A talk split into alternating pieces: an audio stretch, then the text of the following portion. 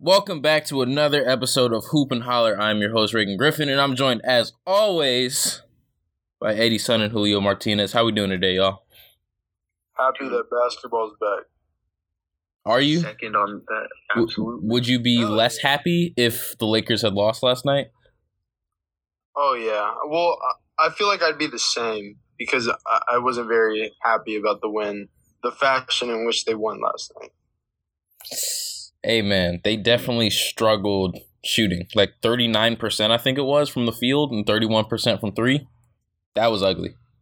That was ugly. But the dub's the dub. LeBron came with them clamps at the end. You saw that? He better he better score more than 16 points in the playoffs. That, that- Oh, no that's doubt. all I know against the Clippers. Against the Clippers. Man, I feel like you do not like giving LeBron love, Julio. Like, Hey, because uh, I I mean Julio, because Julio knows damn well how good LeBron is. I mean, I'm right there with you. Like, I'll give him his props when it's due, but I'm not just gonna be sitting here patting LeBron on the back when you know you gave me one really good defensive possession at a key moment, right? But throughout the entirety of the game, you were less than impressive. Bro, I, I, I mean, he was. I know you try to get teammates involved, and, and you you know you try to build up their confidence, but it was just like the opening day game and the Christmas Day game. Bro is not aggressive when he needs to be. Like I, I, I forgot what play it was. I think it was a I think it was a tie game. Paul George had just tied it on a three, and LeBron was just he was gonna pass it to AD, and he said, "Nah, AD, you go to the corner."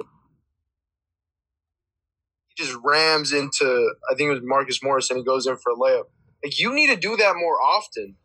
He he does not do that enough in the Christmas Day game and the opening day game. He has so many opportunities to just go up there and score, and bro just wants to pass it.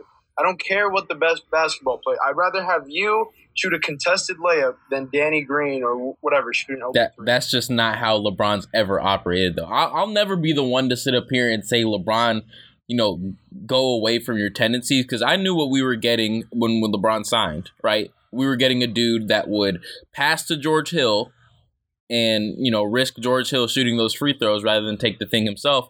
And he just makes a smart basketball play, which is that's a matter of preference. Kobe would have probably put up the shot himself. LeBron's a different type of dude. That's just a matter of, of the style of play that they both have. I knew what we were getting, but you can't put up 16. And the thing that pissed me off more, not pissed me off, but concerned me more than his offensive performance was again, I bring this up time and again throughout the entirety of the season. It's great that you defended Kawhi and Paul George on that last possession, but I need that throughout the entirety of the game. I need that. I I don't want to see Danny Green getting bullied by Kawhi. I don't want to see Kyle Kuzma, who actually he didn't play that bad defensively last night, but I still don't want to see Kyle Kuzma on Kawhi Leonard. That's not the matchup that we need. When you go on offense, Kawhi Leonard is guarding LeBron James. When we go on defense, LeBron James needs to be guarding Kawhi Leonard because he's frankly the only dude that we have that's capable of doing it for 48 minutes. I'm glad you guys come with the honesty on LeBron James because, like always, there was a lot of exaggerations going on after, you know, and, and it's to be expected. Basketball's back after four months, but you know, a lot of people were praising LeBron for bringing the clamps the entire game. But I mean, if you ask me, he was the only guy in that starting five or on, on like the Lakers team that played extensive minutes that didn't really bring that consistent defensive effort. I think early in the game we saw him get lost a little bit off ball. Um, he got switched on to Kawhi early, and Kawhi beat him that early possession. I think it woke him up a little bit because when he got put on an island in you know future possessions against Kawhi, he started clamping him up. But that was just for right select possessions. Uh, I don't think the energy was there consistently. Contrast that to a guy like you brought up, Kyle Kuzma, who I thought was like really good last. Like he was really really good, and you know made his shots. But even even then, like defending Kawhi really effectively. Um, same with their bigs, like Dwight Howard was really good at walling off Kawhi um, from getting to the rim. R- I mean, really uh, impressive performance by the Lakers. Complementary pieces, and of course Mhm. Anthony Davis. Like we got to talk about Anthony Davis. That boy was not. And I, I got in a Twitter fight earlier Um, this week. I, Oh. I'm ti- I'm tired though. This man has a combined ten points in all the fourth quarters of four games. hey, that just How lets do you. you have ten points? That just lets you, know what what your um, because on the block, and you need to stop being happy with you know he gets hot from three, and then he he wants to post up, go over his left shoulder. uh, a fadeaway jump shot that's like 17 feet away. Like, no, you. I mean, you can be doing that in the first quarter, sec, in, in the fourth quarter, you need to put your butt on the block and dominate. That's all I want. They brought it up in the in the middle uh, of the first quarter, I think it was, because he had like a 14 point first quarter, or something like that. And I think that's just the way this thing. I mean, at this point, I'm not going to ask anyone to do something that they haven't proven to me that they can do. So it seems like this is just a team that's going to be carried offensively by Anthony Davis through three quarters, and then in the final quarter, it's up to LeBron James because time and again, AD hasn't been that dude. At least offensively, defensively, that dude was insane insane last night. But um, offensively, he just ain't it fourth quarter. Yeah, AD, I think this season was the highest scoring uh, player in the first quarter. But anyway, the big, obviously, the biggest takeaway for a lot of people was that Lou Will and Montrez didn't play, um, and they only lost by one. Um, and you know, some Laker fans I saw on Instagram and Twitter, well, they played. Uh, I, I forgot when they played, right before the break, that last weekend. Mm-hmm. You know, we beat the Bucks and the Clippers. Well, they played then. Well, yeah, and we had Avery Bradley score essentially thirty. Lou Will played like garbage. Marcus Morris also played like garbage, and Montrezl Harrell, you know, struggled for for some time in the game. And Paul George wasn't healthy because now we, we got to talk about PG. PG has been looking insane. Like he did that. Like that was a big player. shot he hit last night. I, that one crushed and, me. Yeah, I, I, I, don't, I don't know. With with the loss of Avery Bradley, we don't have Avery Bradley coming back. Um, they have Lou Will coming back. They have Montrez coming back. I doubt Marcus Morris is going to play as terribly as, as he has these last two games against us. And Landry Shamet won't be getting as many minutes as he's been or as he got last night. And Patrick Beverley, who played well for them, was only limited to like a 16 minute restriction. So if you if Laker fans think they can be happy right now, I mean, I, I don't know what to tell you. I don't know what to tell you. Here's my oh, go ahead. Of, um, uh, no, go ahead, Ray. I was gonna say here's my thing, and I've been saying this for a while now. I said this at the beginning of the year.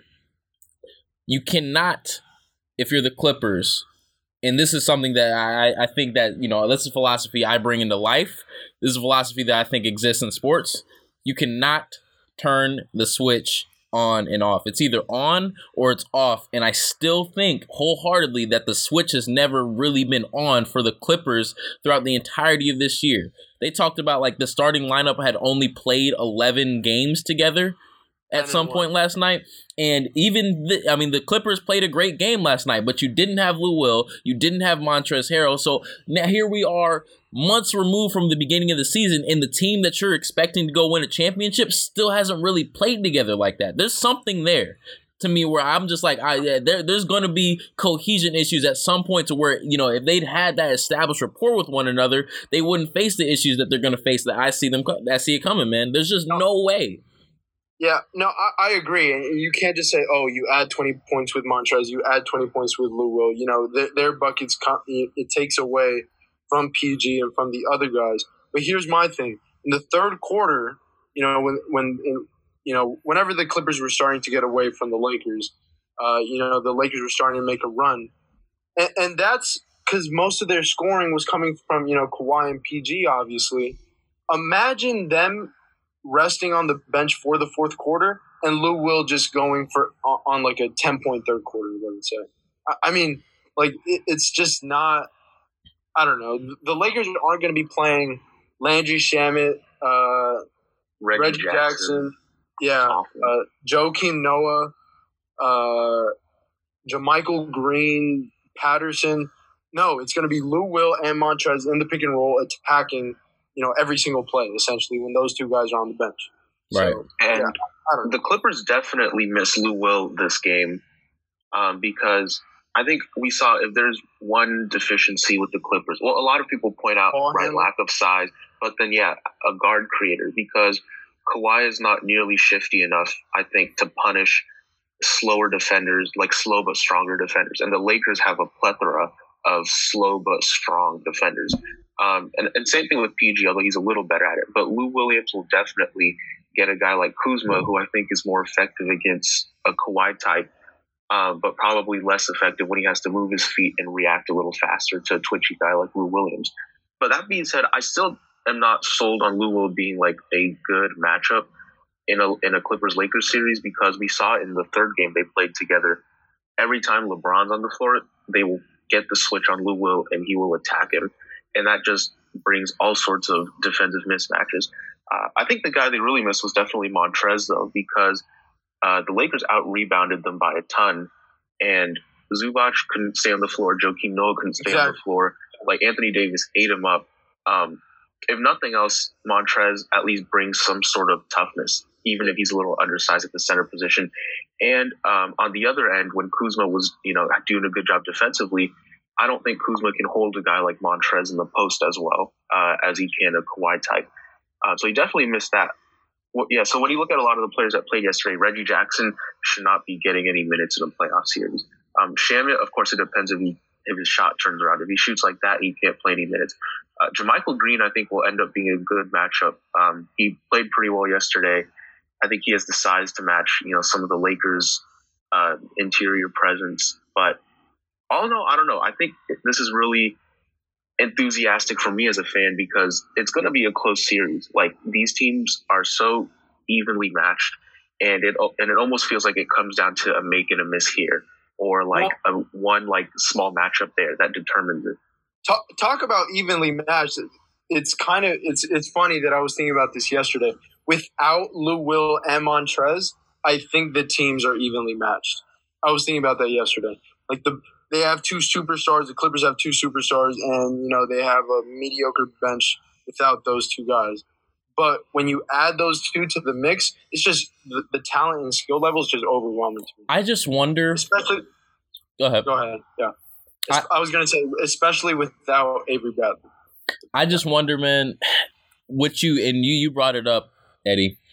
What you gain in, in adding Montrez and Lou Will back, you don't get complete. I mean, I'm not saying it's going to be a complete wash offense and defense, but what you gain offensively, you also have to remember you're losing some ground defensively, particularly with Lou Williams on the court. So it's like I don't know if it really makes it that much of a, a vast difference between the two teams adding Lou Will and Montrez back because as you know. As ugly as Joakim Noah is, the dude actually didn't play all that bad last night. He just, you know, he's only a guy that can come oh, in on short spurts. AD was AD was nah. Yeah, I eating, bro. No, was, was was a step or two slow. I don't know, man. to me, he he. I mean, uh, there were some plays where he was. Uh, I mean, he's again.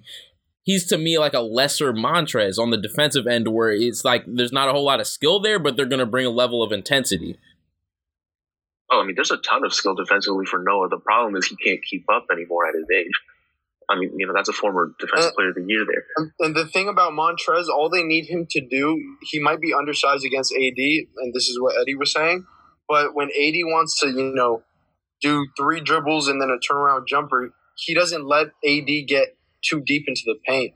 Montrez exactly. pushes back so hard, and you know, AD's pretty I mean, good he at fouls. You know, fadeaway jumpers, but I mean, I mean, he, he I mean, and that's what it really got me. That's because it, it was annoying all the whistles that were being had last night.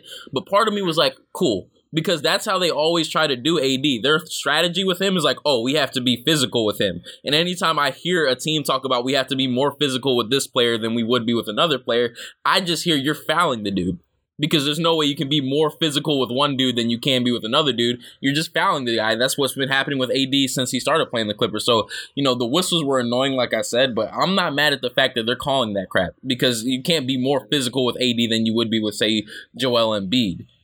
If you're going to be more physical, then expect more whistles. Maybe maybe that's a concern, though, because in a playoff series, is he getting 17 free throws a game? You know, like, I'm not so sure and and again, like AD from the field was okay, right? Like I always go back to this with AD. Dude just always likes to settle for inefficient shots, but he made up for it by going damn near perfect at the line, right? And that's how he got his 34 points. But if that source of scoring dries up for him, then he's really got to start getting deeper in the paint. You know, stop taking those fadeaway shots and trade them in for, you know, finishing in the pick and roll and, and maybe you know getting some closer baby hooks and you know easier shots at the rim. Julio, how did you feel about the performance of Dion Waiters? Because I know you've been, you know, knocking on the door. The Lakers need a guy, a Jamal Crawford type. You've been caping for Jamal Crawford, but they need a guy who can come in and score the basketball in ISO situations. I felt like he played pretty well last night, given my expectations for him, because I didn't have very high expectations. But he pulled some stuff out of his bag that worked pretty well. Sure, but he also. And, and it's not a joke. It's, Julio's like, yeah, I. it's really not a joke, but, but and it's gonna sound like it's a joke. But he looked fat. he does so look fat. He he does look a little heavy, but you know, sometimes So fat people hoop. But I don't know if it was this game or the last scrimmage game. He did like a reverse layup where he went up and under. That man got two inches off the ground. And Didn't so work though. If if we're trying to say, you know, oh, Lou will, you know, he, he he'll be compromising the Clippers on the defensive end. Well, if we play Dion Waiters, he'll be compromising us. I don't know, man. I don't know because as like, and I'm not going to deny the fact that he's looking a little chunky right now. But from what I could gauge, it's not like he couldn't move around. He can still move decently. But and this, I mean, this is what I was gonna say. If if we're playing him, uh, let's say, shoot, Twenty last- minutes. last three minutes of a quarter of each quarter, except the fourth quarter. But you know, let's say let's say like ten to fifteen minutes, the last minutes of, of each quarter, just to get you know buckets. Um, then that's fine. I don't want to see him out there for like five or you know anything beyond five minutes because I, I don't know if you guys noticed this play last night, but like Kuzma got it in like the corner slash wing area, and he, he didn't swing it to Dion, and it was the right pass. But Dion was like, "Oh, bro, get your butt on the bench. I don't want to see any of that crap." All right, now Julio, I got, I got, no, I got, I got to check you for that because you've been saying all year long we need one dude that just goes out there and scores. We don't need, we don't need him to pass. Dion is not that dude. I don't. I mean, is he really all that much worse than Jamal Crawford would have been? I think so. Nah, bro. Nah, bro. Eddie, help me out. There's no way Dion Waiters is that much worse than Jamal Crawford would have been. Dion, Dion thinks he's a part of a big three right now. Good. Like, have that mentality by all means. If that means that you, I mean, the move that he had, it was Zubac out on the floor. He drove the lane. He got Zubac leading left, spun back right, layup, uh, and Kawhi Leonard was coming on. Like, it was a great play. I was like, that. That showed me something there. So I think I, I, I, all, all jokes aside, I do see the benefit of uh, let's say let's say AD's on the floor, Bron's on the floor, um, and like Caruso's on the floor. If they have you know PG on let's say LeBron or uh, AD and Kawhi on LeBron or AD. And uh, um, what's the other good defender? Patrick Beverley on Caruso, let's say. Then, if like Reggie Jackson or Shamet or, or whoever kind of smaller than Dion is guarding Dion, then maybe then he could take advantage in a pick and roll situation because he's not that bad of a passer. No, he's not. He's actually pretty decent from what I saw in like the pregame, the preliminary scrimmages. But that's kind of like the only benefit I see because this man thinks he's Kobe. He called himself Good, good. I, I mean, I, I'm here for it. I'm here for that. If, if that's what it's gonna take for you to have the confidence, because that's what I see. Uh, I mean, Kuzma is starting to show it a little bit, and like I, I, it's one of those things where I see it developing within Kuzma, but I'm still hesitant on it just because the dude disappointed me for so long this season. But I'm starting to see it a little bit. But that's what we've been lacking, man, is somebody that's willing to go in there and is capable of going in there and scoring when no one else can. And Dion Waiters team, if, if nothing else, he has the confidence that he can do it. And everyone else has lacked the confidence to this point. We need Bi. We need Bi. Yeah, we ain't got Bi. We we we, we got AD. That's what we we. It'd have been nice to have Bi, but uh, that's what it took to get AD. I want to talk about speak of speaking of Bi. Let's talk about this Pelicans game. Um, All right. and it, it was a pretty good game. Both games were pretty good. Um, but the Jazz ended up coming back at the end. Rudy Gobert of all people sealed the game with two free throws. Everything comes full circle, doesn't it? Rudy Gobert is the person that sent everybody home. He wins the first game back. What did you guys He think of the scored the Jazz first versus the. Pelicans? He did score the first bucket too. You could really see the rust. There, there were more turnovers between the both teams than there were assists. Mm. It's crazy. Well, I'll chalk it up to one. Uh, both the Jazz and the Pelicans do like a lot more like offensive sets, and, and, and especially the Pelicans, like they play at, at such a frenetic pace that, especially you know, with the lack of um, you know games so far come and come back into this bubble, that yeah, there's going to be a lot of turnovers. But at least from a viewing product, maybe this is a little bit ridiculous to say, but I felt like the Jazz Pelicans game was a lot more fun to watch than Lakers Clippers. And maybe that's just what I enjoy as a basketball fan. Like, you know, the up tempo, a bunch of offensive sets, like ball movement, you know, all that. But I mean, I don't know. The Pelicans are just so fun to watch. And they're still so young right now and they can't figure out how to win close games for their life. They, they couldn't win close games during the regular season. You know, they choked away the fourth quarter lead this game. But um, even with Zion playing, what was it, like 15 minutes? Mhm. They're just they're just so fun to watch with Lonzo pushing the ball, Bi doing Bi things. Redick was, you know, going in and out of screens. Um, I mean, who else? Jrue. Like, yeah, Jrue Holiday doing Jrue Holiday things. The whole like the, the whole team. I, I'm not so sure whether they can make that the nine or the eight into the playoff uh, play-in games because you know they still can't figure out how to win close games. But I mean, they're going to be good, and, and if nothing else, they're just going to be fun to watch. To get the nine seed, I think they could only lose two games at most. I think. Yeah, I mean, I know the way that it works is you have to be within four games of the eighth seed to be eligible for the play-in tournament.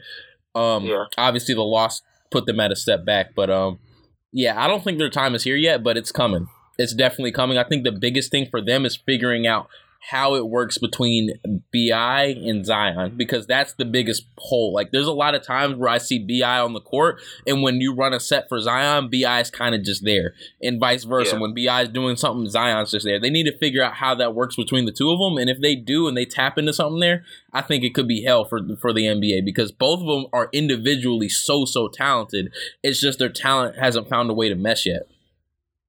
Zion can't be a number one though. He can. I mean, that's fine if he's playing off Bi. I mean, when you say number one, because there's a difference between best Go scorer on the court and best player on the court. There's a difference, right? If you ask me, go to go to scoring option.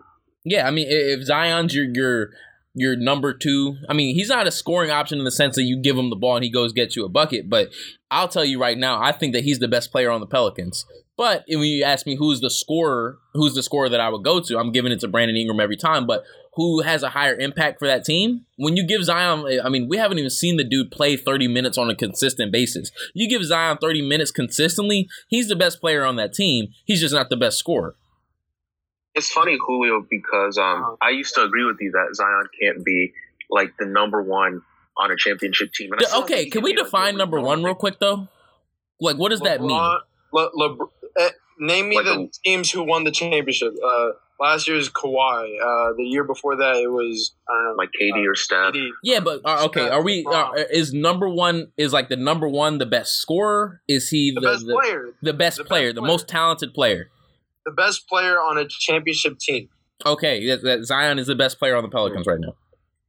Well, even then, when you talk about right, like he can't be the go-to scoring option, it's just like his per minute scoring rates are just off the charts. They're like 15 minutes of game action, 13 points. I think during the season he he averaged like 28 minutes and got like 24 points a game. Like that guy damn near scores a point a minute, Who, and it's like he doesn't even.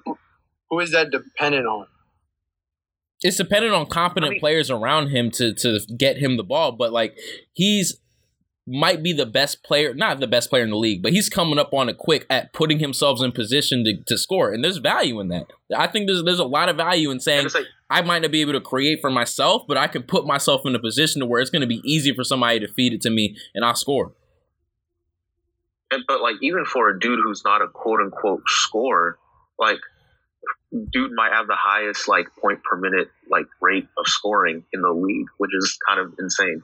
I, I mean, I, I mean, e- even when I'm when I you know when I was making uh, you know the episode between Luka and Zion, I, I forgot to mention this. The the one advantage that Zion has is that you don't have to give him the ball, you know, for him to average I don't know twenty Mhm. whatever. You don't have to give him the ball, and you can have a guy like KD, Bradley Beal, Dame, whatever, Bi next to him.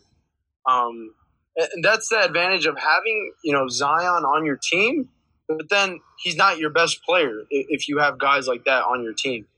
That's that, that's all I'm saying. Well, let me ask you this: it, it, Was Tim Duncan the best player on the on the Spurs? Uh, with the last championship, no.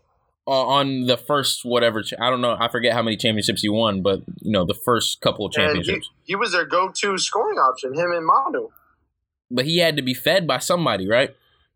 Yeah, but that was a different era. Yeah, that's true. Yeah, I mean, it is a different. But my point is, like, just because somebody has to get you the ball, just can't you, just because you can't bring the ball up court and initiate the offense, doesn't mean that I'm going to discount you as a player. That just means you have a different style of play to me. Uh, true, but the the last person to win MVP, and I know it's not the you know discussion, but the last person to win the MVP was Shaq. That was a big man. Well, here, okay, let me flip you this. Play that position. A guy like LeBron, and this isn't me trying to equate Zion and LeBron, but this is just me talking about how the other players on the court affect the individual player that we might deem to be the best player. LeBron wouldn't be nearly as effective, at least like the LeBron that we saw in the Cavs.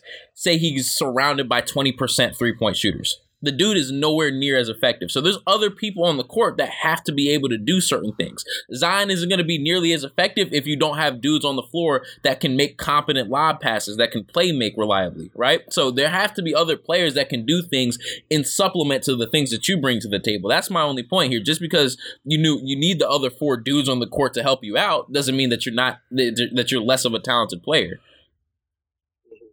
I still think Zion's the number one option long term. When I number one player, he's the most talented player on that team. If you ask me. How about how about the Jazz? I wonder. They saw made Bogdan. They do To need me, that- Bogdan.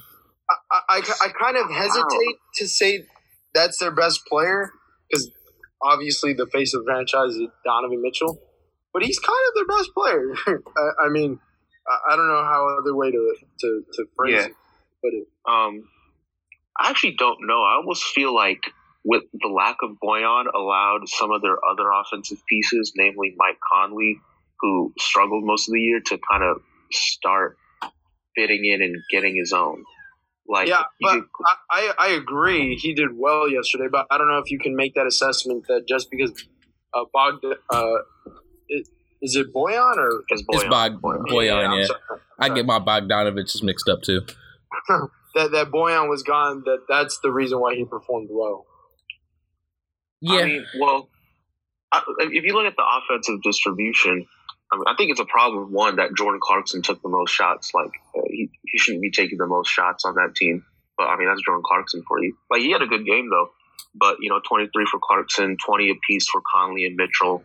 Right, the rest of the stars were in double digits. Like that's a really good Yeah, but how, distribution. how, how many of those guys can create in in a night in night out basis? You know, consistently because Clarkson is good, but he's kind of inconsistent. And that, you know, that's what you get out of a six man scoring off the bench score, Mhm. whatever.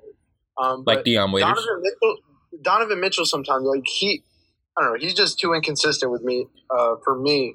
And I, I, as much as I love Mike Conley, and I think he's you know one of the more underrated PGs ever, he he I don't know, he just hasn't done enough this year, and that's where they get their playmaker, you know, scoring option in Bogdan, especially like you you know late in games. I, I don't know if I want to give it to Jordan Clarkson. Y'all let me know if I missed something here, but I felt like Donovan Mitchell did a decent job playmaking yesterday. Yeah, no, I, I I definitely saw it too. Like he's slowly but surely adding like the pieces to his bag. Right.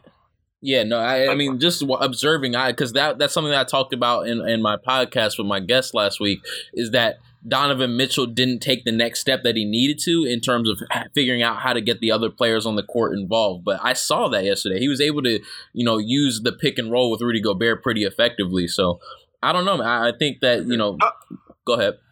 Re- really quick, talking about Bojan's absence, who's really benefiting from that is they're giving the ball more to Gobert, or th- at least they did in the in the scrimmages. And Yeah, I don't know if I want that.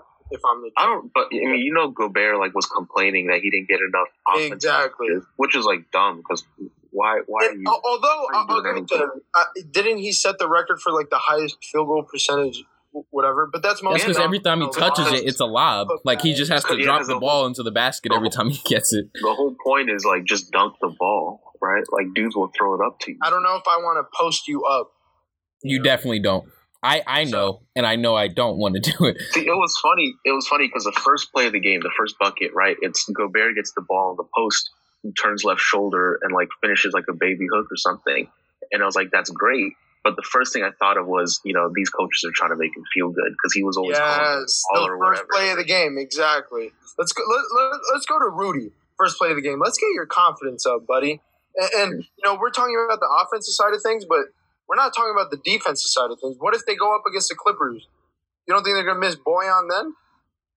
Oh yeah, well, I mean, if the Jazz go up against like a like a talented team, like even the Rockets, even, but definitely Lakers and Clippers, I don't think they really stand a chance. If they But go against the least for how Rockets, they- they're screwed because Gobert won't be able to last on the floor.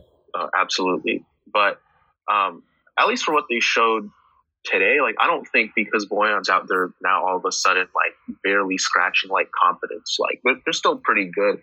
Um, I mean, even Gobert on the defensive end, and I think he the conversation with Gobert's defense has rightfully shifted to a point where we talk about him as like a liability, you know, in space and a liability in big moments. But he was really good. Um, part of it was a lot of like Lonzo Ball driving into him and trying to finish over him at the rim for whatever. He reason. was bad. but Lonzo did terrible. Lonzo was terrible last night. I, I don't know where that came from because I ain't seen him play that bad in a minute. He he was re- not hitting his shots, turning the ball over, missing on passes. You, you texted me the other day or yesterday, Eddie, gambling on, on defense, and the, the gambles were not paying off. Like it was bad. Yeah, I mean that that's what you get from Lonzo sometimes though. I do think at the end of the day the the consistent thing he will bring for the Pelicans is pushing the pace. Like get the ball in his hands, he'll get the board and, and push the pace and you need that for the Pelicans offense to work. But yeah, the the like in and out machinations and stuff, like I, I mean that's what you get with Lonzo. He's just not a great consistent half court creator. Defensively, people love the highlights, but when he gambles, he makes and he misses sometimes. Um, but yeah, I don't know. It, it was a good game though. Obviously, both games yesterday were divi- uh, were um, separated by two points. Uh, I really thought Ingram made that shot at the end, which would have been nice because the Pelicans could never win those games. But alas, Jazz pulled away with the win. Alas. And alas, let's move on. I don't know if I just used alas right, but last week we went through the first part of the NBA awards, but we didn't get to finish up. So it's only fitting that we finish it up this week. We have MVP on the docket, we have Defensive Player of the Year on the docket, and we have uh, what am I missing? Uh, Rookie of the year. Rookie of the Year on the docket. Yep. Now, I'm not sure if there's going to be a whole lot of debate, but let's find out. I want to start with Rookie of the Year, and y'all better watch y'all mouths. I'll be very careful because you know where I stand on these matters. Be very careful about what comes out next. Who's y'all's Rookie of the year? What are you gonna do? You're gonna slap me through the Zoom screen? Yep, I'm going to smack my computer. This is a joke. There is absolutely no competition. So I, I don't even want to say the name. no, It's say the a- name, Julio. Put some a- respect on it. Say the name and put some respect on it when you do. because because even by me having to say his name, it's like a disrespect to him. Uh, Ja Morant, and that's not even a question. Simple, point blank, period. Eddie, or, or do you concur? Yeah, I, it's it's not really close this year. Um, there's definitely going to be some voters that vote for Zion just because they were impressed with his brief performance. Um, but yeah, it's no question. In terms of the top tier rookies, it was just Ja who consistently brought it this year. Um, I don't think obviously, I don't, think anyone cares about like who finishes like third or fourth or whatever. But Yeah. uh, I do want to give a shout out to PJ Washington in Charlotte because he's a dude that no one cared about this year, but he's probably the third best rookie, debatably the third best rookie this season. It's either him or Brandon Clarke. But Not Kendrick Nunn? no, I, I don't think Kendrick Nunn was good this year. Like he tricked he tricked people, man. Like he had one good week of scoring, and then after that, I don't I don't know how good he actually was. I don't think uh, my Miami fans will probably disagree with you pretty heavy on that because he showed a lot of flashes throughout the year. It was just that backcourt is a little bit crowded in terms of who actually handles the ball between Dragic and, and Butler. There's there might not be a ton of space for Kendrick Nunn, but I think that he had a pretty good rookie season, and part of it too is was good, don't get me expectations. And you know when when you have low expectations, you're in your second round rookie, and you pop off, and you're getting mi- minutes on a really good team like Miami. Then you know people get impressed by that. I, I think he's a dude that deserves to have his name in the hat. You know maybe he didn't have the year that uh um that Washington or or Clarke definitely had. I'm glad you shouted out Clarke because he had a damn good rookie season. But you know I think he deserves his name in the hat. O- It's, other. it's weird.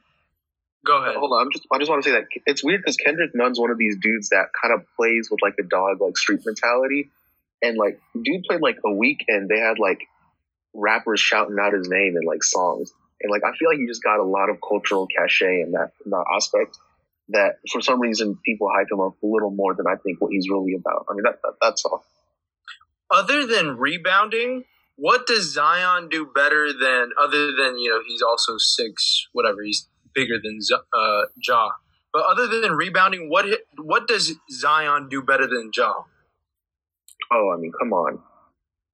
He's like so much effortlessly like a score because of those physical attributes. But the, I mean that that's just his body. That that that's all natural. I, am talking well, about I mean, like if you're if you're if you're talking about skill, oh no, we, no, we're not gonna do this today. We're not doing this crap today. And you know, I you know, are we gonna have are we gonna rehash the Giannis Harden debate on this, skill versus? I mean, this is why this is why I'd rather have Ja than, than Zion. No, time to time out. And you know I'm the biggest Ja Morant guy out here, but you'd rather have Zion or you'd rather have Ja Morant than Zion on your team? Yeah, I'd rather have a guy who can, you know, play actually play minutes for me than a guy who, who I have to play in three minute bursts. Okay, injuries aside, is it still the same? There is no injuries aside. Hey, there. hey, man, let's play. Let enter Reagan's fantasy world real quick we all here. Look at that. You see the you see the box of gushers over there. The the endless box of gushers never runs so out. You you wish you wish you would have got Zion instead of Ja. Hell no, because Ja fits the city wait, so wait, much better. No no, no, no, no, It's not. It's not even a talent thing. I just think Ja Morant is the type of dude that's gonna stick around for the long haul. Zion's such a big star now. I don't know if he would have stayed in Memphis for the long haul. I think Ja stays. Um, but talent, if it was just strictly on talent, like if this is the Lakers making this decision, I'm taking Zion every day of the week. I feel like I feel like you're getting this twisted a little bit, Julio, because Ja has to struggle to score, and the beauty of his game is that he's able to navigate those struggles with you know his athleticism and, and his ball handling and his vision and all that.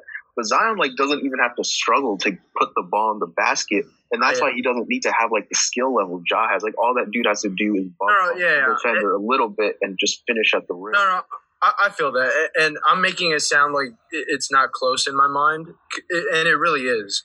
Where it's not close is a guy like Luka and Zion, but be, be, between these two, it, it is close. But I, I don't know what bothers me about Zion, but I, I don't know. I, would rather I'd rather draft Ja over Zion.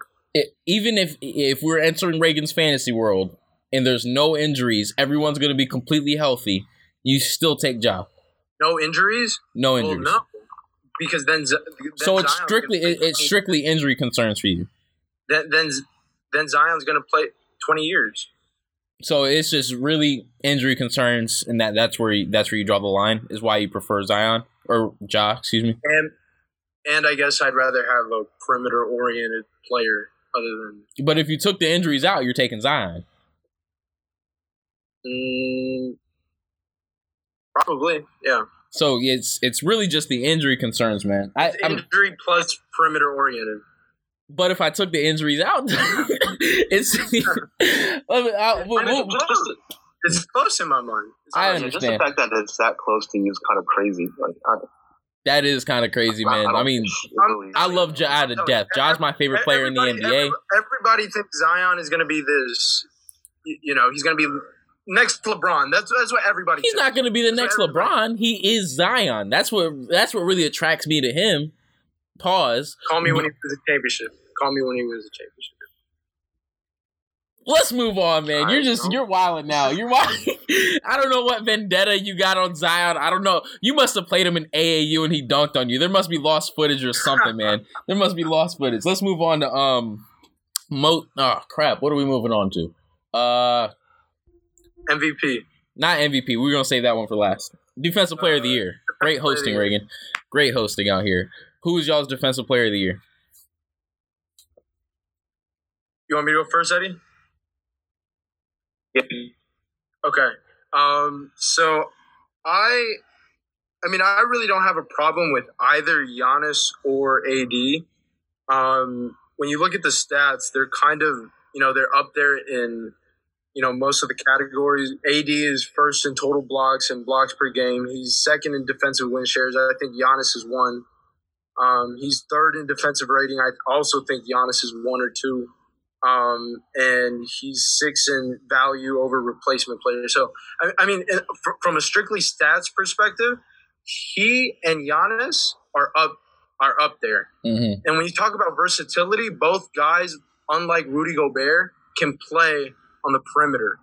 Um, and that's why I think they're both of these guys are more valuable than a Rudy Gobert because they don't become unplayable like Reagan mentioned. Without against, question. You know, a, a, team like the Rockets, where I think it might differentiate itself, and you have to start, you know, uh, picking hairs or whatever. Um, is that AD his arrival got the Lakers from 28th, I think it was, to to first or second. Uh, no, second in the league. Milwaukee Bucks are the first.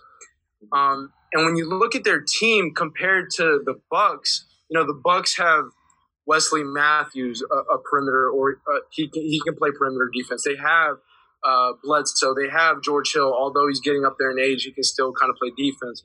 Brook Lopez is is a shot, shot blocker that DiVincenzo can also play on the perimeter on defense. So when you look at their team versus the Lakers, the Milwaukee Bucks have a way, you know, have a bigger plethora of guys who can play defense. And it's not that Giannis is reliant on those guys, and he's not, but he has guys to, you know, who can handle defense by themselves, who can be on the perimeter by themselves. But when you look at AD, we don't really have guys like that other than maybe Avery Bradley and, and that's about it. Because Danny Green, as much as he gets lauded, he has you know he's getting up there in age too, and he hasn't been as great this year as he has been in other years. So that that's why I, again I don't have a trouble with either of these two picks, but I would probably go AD.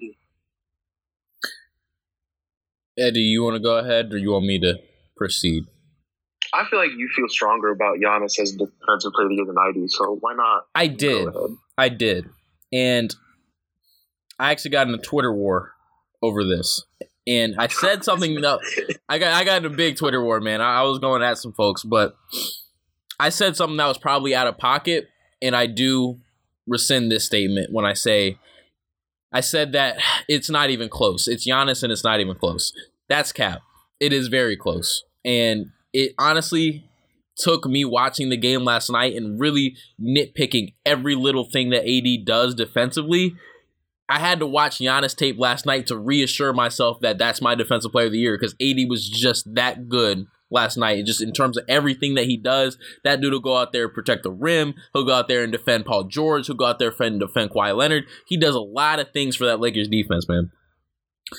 I do still have Giannis, and it's ultimately a matter of preference because what AD is, he is the defense, right? You get AD, that's what you build your defense around what Giannis does, and I've made this comparison in the past, he's more like a free safety, a dominant free safety like we've seen Earl Thomas be, right?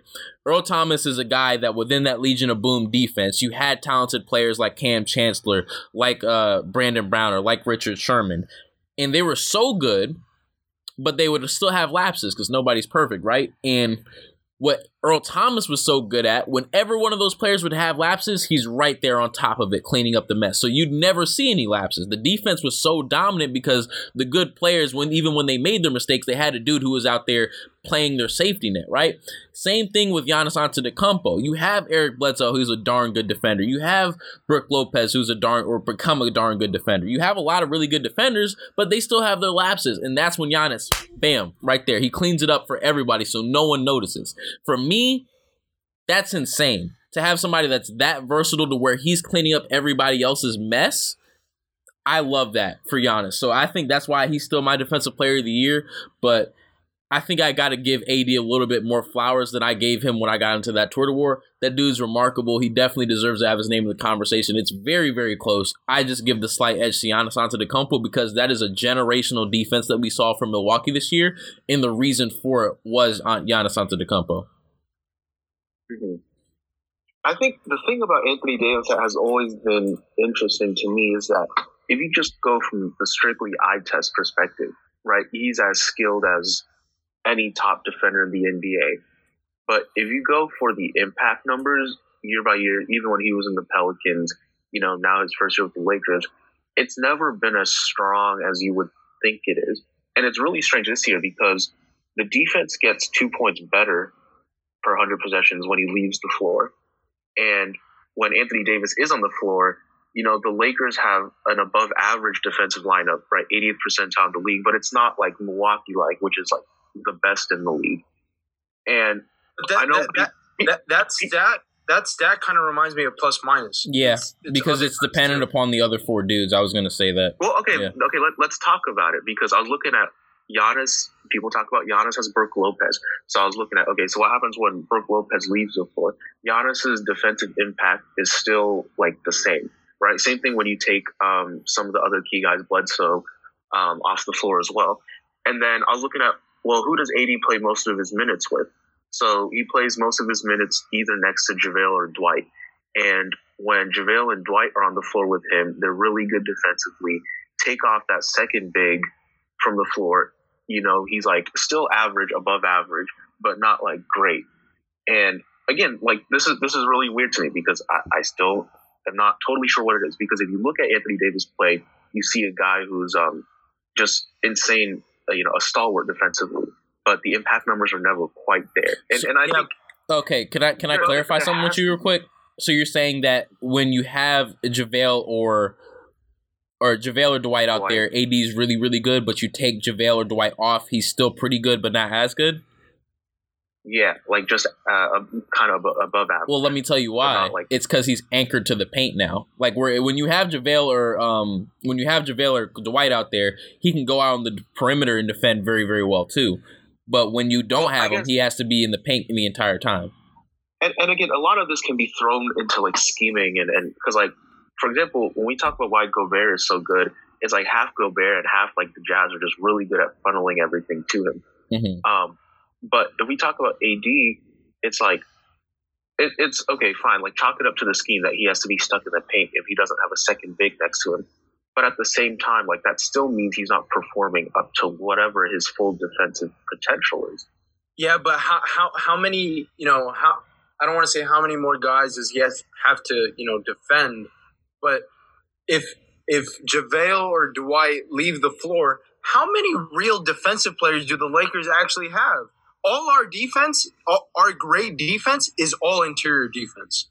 You know, when you when you look yeah, at the Milwaukee Bucks, they have both. They have interior defense and defense on the perimeter. If if Brook Lopez goes down, they still have Bledsoe, Hill, DiVincenzo, Wesley Matthews. Like we don't really have any of those guys. That's that's fair. I mean, again, but if you want to throw this argument to um, right, like who are the who are the pieces around him? Like you said, the plus minus argument, right? Like you got to look at the other guys. I mean, I looked at it, right? Like I looked at the numbers on and off. but here, okay, and this this is why I agree with you that Giannis. Sorry to cut you off, but this is why I have Giannis because when you put him out there, no matter who's around him, his job stays the same. I'm cleaning up everybody else's mess. That's why his numbers don't fluctuate as much. When you have AD, his role is contingent upon who's out there with him. So there's times where he's cleaning up everyone else's mess. There's times where he's cleaning, doing the rim. There's times where he's on the perimeter defending. It's contingent upon who's around him eight or Giannis's role stays the exact same. That's why I think we see the numbers the way that they do. Does that make sense? And I think again, yeah, and you're absolutely right. And there's something to be said about a guy like Giannis, like a guy we saw with Draymond in the past, right? Like the versatility and the ability to just be everywhere at once, doing everything at the same time, essentially, is maybe the most valuable tool to have in this modern NBA. So even though Anthony Davis might be an extremely talented um, individual defender, right? Like we don't see him be able to affect the defense at all aspects of the game at a single time, like we can see Giannis do, and that and that's essentially why I think Giannis should be the defensive. I, I agree. I agree with you, and it kind of just sucks because it's a product of the team that he's on. Because Giannis or AD has to do that just by product of like you mentioned, Julio. The players that he has has around him aren't all that good, and that that's kind of the Vogel scheme. But I will say this: I do think that if AD were in Milwaukee, he could do the exact same thing that Giannis is doing right now, and he'd be damn good at it too. It's just a matter of you know the the chips fell like they have, and Giannis is in Milwaukee, AD's on the, on the Lakers. I like what Giannis is doing for Milwaukee more. I got to give it to Giannis, man. All right, MVP, the grand shebang. Is there really any discussion to be had here? I mean, I guess not. The he has better stats than he did last year, and he won MVP last year, and they have a better record. So go ahead and give it to him. Satisfy him. Go. Satisfy him. I don't like the way you did that. He's not going to win anything else this year. He's not going to win anything else this year. We just talked about how he's a worthy of Defensive Player of the Year. Uh, I, I'm I'm not talking about these awards. Oh, about- oh, you talking about? Man. I, I, I I get. I mean, you, I, I feel like you have to because if you gave it to him last year, his stats are better, his team is better, and with or team better from a record perspective, not actually better in my opinion, Hmm. because they lost Malcolm Brogdon, obviously, but you know they're better with their record. He he has better, you know, the, the stats that pop out. So I, I feel like you have to give it to him if you gave it to him last year. you seem reluctant, Julio. Who's the guy No. that you feel? I mean, I mean, you're just like, uh, I guess I gotta give it to you because you know you're playing better, your team's better. I guess I'll hand it to you because you know you're not He's gonna not win the a best player championship. in the world. He, he's not. He's Well, not. that the answer to that question has been the same for the past decade. We all know who the best player in the world is in this moment. If the aliens to to last throw, year, I mean, last year, last year it was KD. Last year, KD was the best player in the world. no, the best player in the world has been the same guy for the past All decade, and it's uh, to throw it back to an earlier episode. It's the guy that if aliens came down and said, "Hand us your greatest basketball player," we're handing them LeBron James. LeBron James is the greatest basketball player in the world. I haven't seen anyone else usurp him from that role yet. It's getting close. It's getting to be that time pretty soon, but I haven't seen it yet. But in the MVP, in the greatest basketball player, for better or for worse, those aren't the same thing. So I agree with you. It does have to be Giannis. It was insane this year on both ends of the floor. Eddie, I think you concur as well. Yeah, th- this is not a debate at all. Um, he should be the second unanimous MVP in NBA history. That Mm. that's really what we should be looking at here. He really I mean- should be the third if we're being real, because Shaq should have been That's the true. first. I mean, there probably should have been a lot more unanimous, dude. But some voters just like to be contrarian. You Yeah. know, whether it's for clicks, whether it's for just because they like to be contrarian. contrarian. Yes, you do. That's true. I feel like Eddie gonna be the type are to be like face- MVP, James Harden. Got to give it I mean, to look, when the numbers are in my face, when this dude is averaging 35 points and 16 rebounds and seven assists per 36 minutes, like we we've never seen anyone else. I mean, sans like Wilt Chamberlain, right? Like prime Wilt days, get those kind of numbers. And the only reason why people don't even think about him like that is because he only plays like 29 minutes a game because they're so good that No, he that- doesn't even have to That play that is true. 35. That is true. I I, I, I want to say I looked at Giannis's stats on whatever what is it, Pro Basketball Reference? I, I don't know. Yeah. Um, and I was Wait, surprised Eddie, were you talking many- about Giannis or Harden? Giannis? I mean, Giannis. Okay, I- I, I wasn't was- making sure. Okay, I, I was surprised when I looked at that category, how many minutes he played. I saw I saw a two. I was like a two. Like he plays in the twenties a lot of games. And I looked at the separate games. Like there's a lot of games where you know he plays like 28, 29. I'm like this dude plays hard as hell, but he doesn't play a lot of minutes. And, know? and and you know what's that reminiscent of? That was you know MVP Steph season. All right, right? here we go. Was getting here we go. All right, y'all. It's been and a great episode. Fourth quarters. It's been a great episode. I had a lot of fun. Uh, no, I mean I'll give you that. It is kind of random because Steph didn't have to go out there. Maybe that's why Steph just didn't become the clutch player that the Warriors would ultimately need him to be at some moments. Who knows? But all right, you're I, not not going to get me on that. not not taking the bait. Not taking the bait. One of these days I'll get you. Mm. But yeah, I think I mean, we all. Well, can... let, me let me finish off this. That like, mm-hmm. I mean, I feel like people should be looking at third 30 points, 14 rebounds, six assists. That's Giannis's normal line. I was like, damn, that's crazy. But in this age of like inflated numbers, I can get why like that might not be as impressive normally. But if he really played those like 36 minutes, like like a Harden does, like people would be talking about him so different, you know, because like you just can't ignore those counting stats. Like it's mm-hmm. just impossible. You admit that there's inflated numbers in this age? The counting stats, absolutely absolutely. The the points Oh. per game, the rebounds, the assists. I mean, the pace So, of the game I is just so much faster. So so Jordan could have averaged like 40, 42. If you wanted I mean, to, I, I- I don't know if it's that cut and dry. I think if you put Jordan in But the I'm Harden saying, role like- and said you're the offense, yeah. I, if he really, really wanted to, if his objective was 45. not even to win a championship, just just to score points, I think he could have put up forty a game. Yeah, forty five. I mean, Yeah, I'm more talking about like the viability of points, rebounds, assists, right? What we normally look at, and how if we just look at those three stats alone, it's just not a good picture of what a player does. Because you can have a guy like Russell Westbrook averaging a 30 point triple double and doing nothing, right? Like that's not nothing, but I mean, you know, I was finna say because you. I was finna say you kind of wilding for that. Nothing, nothing. not nothing. But again, it's like you got to take these with a little bit more grain of salt and look at some of the you know periphery numbers and all that. But yeah, no debate. Giannis MVP should be unanimous. It's not close. People need to stop going on Twitter and talking about a Giannis agenda because that person, this player, can't possibly have an agenda behind him. That felt Plays in targeted. Milwaukee. I mean, he plays in Milwaukee. Dude is, you know, not even from the United States of America. Like, he doesn't have a big market following. Like, I don't know what kind of agenda he could have going for him to win the MVP. That felt like a very targeted statement, Eddie. That felt very targeted. I'm just saying. I'm just saying. Um, yeah, man, I think we all agree. I, I do want to say it would have been interesting, and this is this isn't me saying that LeBron would have won MVP, but had the season played out and we had the rest of these regular season games to look at, the way things were trending, because you remember the weekend before they shut it down, people were on it. LeBron is the MVP. These final 20 games, he's finna usurp Giannis Antetokounmpo because he had just went and beat the Clippers and Milwaukee back to back, had great games both games. People were ready. People were ready like this is it. This is the moment. Even though we just seen like 60 games prior where Giannis was the clear cut MVP, people were ready to give it to him ready over those 20 give those 20 games. So People are ready to give LeBron his roses like every after every day of the week after every. I'm not. game of the season. yeah, Shoot, shoot, I'm not. Julio and I, like in the, at the top of the show, we were a little bit more critical, and rightfully so, just because he's that good. Hater. I mean, good for you. I mean, you probably won't get hired by you know ESPN anytime soon because you don't got that Klutch connection. But I mean, good for you being honest. You know, Hey man, the Klutch connection, like they say, always comes up clutch.